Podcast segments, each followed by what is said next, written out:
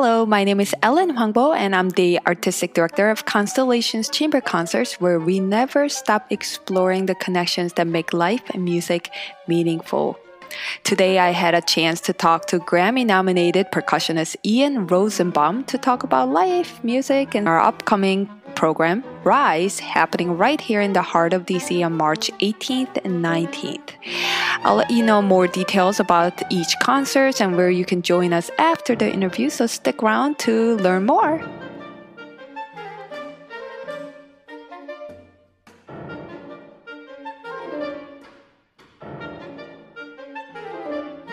Well, hello again. We're back with a member of our amazing programming team, Ian Rosenbaum. How's it going? How's life, Ian?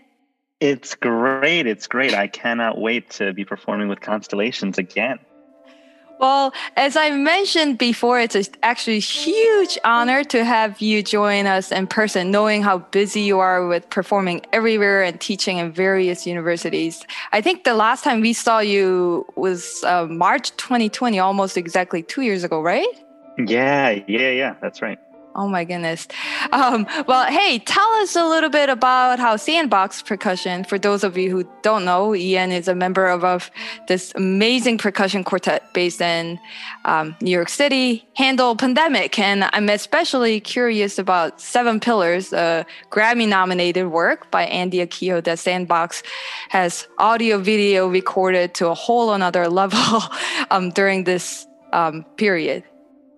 Thank you. Yeah, no, I mean, I, I, when when the pandemic happened, I think we were we were searching for something to fill our time. You know, like it was so devastating on so many levels. Of course, uh, affecting all aspects of all of our lives. Yes. And solution that we found to kind of get through that was to throw ourselves into any work that we could do. So so this project Seven Pillars, which is an evening length piece by Andy Akiho, it was a piece that we were supposed to give the world premiere of in April 2020. And right. so, you know, it's a it's an 80 minute piece. We had been working on the commission of it for years at that point, and we we were so upset when the premiere got canceled, and we kind of saw the writing on the wall that we weren't going to be able to do the kind of live performance of that piece that we wanted to for quite a while. You know, we didn't want to do a live stream of such right. a big project. We didn't want to play it for 10 socially distanced people in a room or something like that. So right. we kind of like we we upended the normal order of things. You know, like in a at least for us us, what we've done in the past is when you commission a piece, you do the world premiere, you play it a lot o- over the next couple of years, and then then you record the piece after that. Mm-hmm. So we just sort of mixed it up because it was COVID and we couldn't be with audiences. We recorded the piece first. so we spent much of the pandemic first with Andy finishing the composition, us learning the piece, uh, and then we kind of like, uh, you know, went off into the middle of the woods essentially with just the four of us and Andy and Sean Dixon who did did the recording uh, and made this album. And as you mentioned, we made a whole series of corresponding films that go along with the right. album, but a, a kind of uh, recorded version of the piece that is separate from the live performance version of the piece.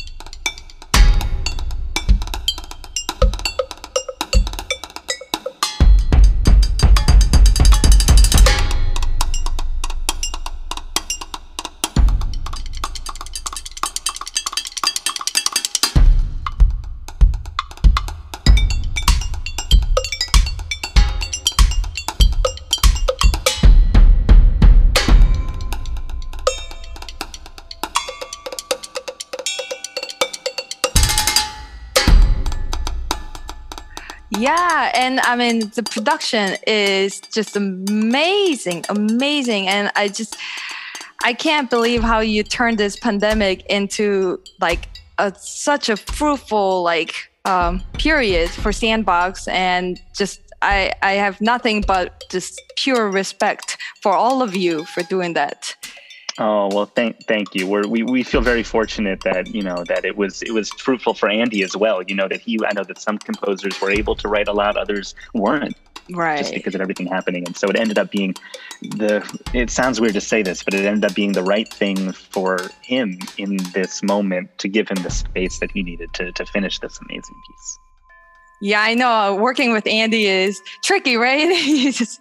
No, it's you know every composer has their right. own their, their own way of doing things. And Andy, like so many of us, you know, is is pulled in so many different directions at the yes. same time. And uh, again, like I'm just looking for silver linings because everything about the pandemic was and continues to be so awful. But one thing, when we really looked at it, that was helpful is that suddenly all the obligations that we normally had uh, were, were not there anymore. So if we wanted to devote eight months straight or something like that to one project, we we could. Yes, yes, and I think your work with Sandbox show that uh, like the amount of focus you all have put into this, you know, production and work, and I can't wait to see where all of that goes in the future. well, you. let's talk a little bit about the piece you'll be performing for us on our upcoming concert. More specifically, can you tell us uh, a little bit about Kevin Puts as a composer and the piece "And Legion Will Rise"? Yes. So Ke- Kevin Puts is a composer that I've admired for for a very long time. He he has this amazing ability to to, to write music that is completely tonal, right? I mean, right. He, he is not he is not stretching boundaries with respect to harmony. Yes. But the level of craft that he has and the ability that he has to communicate these extremely uh, powerful and clear emotions yes. through this music that he's writing is something that has always struck me. So I can remember hearing this piece when I was still a student. It's it's a uh, it's kind of a whirlwind of emotion. The, the, this piece has uh, extreme highs and extreme lows. It's sort of a vir- virtuosic tour de force for all three of us. Um, and I've only gotten the opportunity to play it a couple of times in, in, in my life, and um, every time I do, it's it's so exciting because it's just you you feel like you're touching the work of, of a master because every single note that he's written, every harmony, every rhythm, it feels like he poured over it for for days and weeks and months until he found the exact perfect way to to present the the the piece. I agree about the the aspect that you mentioned, uh, he's the emotion that he creates is so specific. Yeah. Um, and the the piece, this piece, and other pieces that we've actually featured of him. Um, so yeah, we mm-hmm. can't wait to hear this piece. And um, awesome. Well, we can't wait to have you with us in person after so many um, months and years. Um, thanks so much for your time today, and see you soon. Thank you so much. I, I, I can't wait for the concert. Thank you, Ellen. Okay. Bye.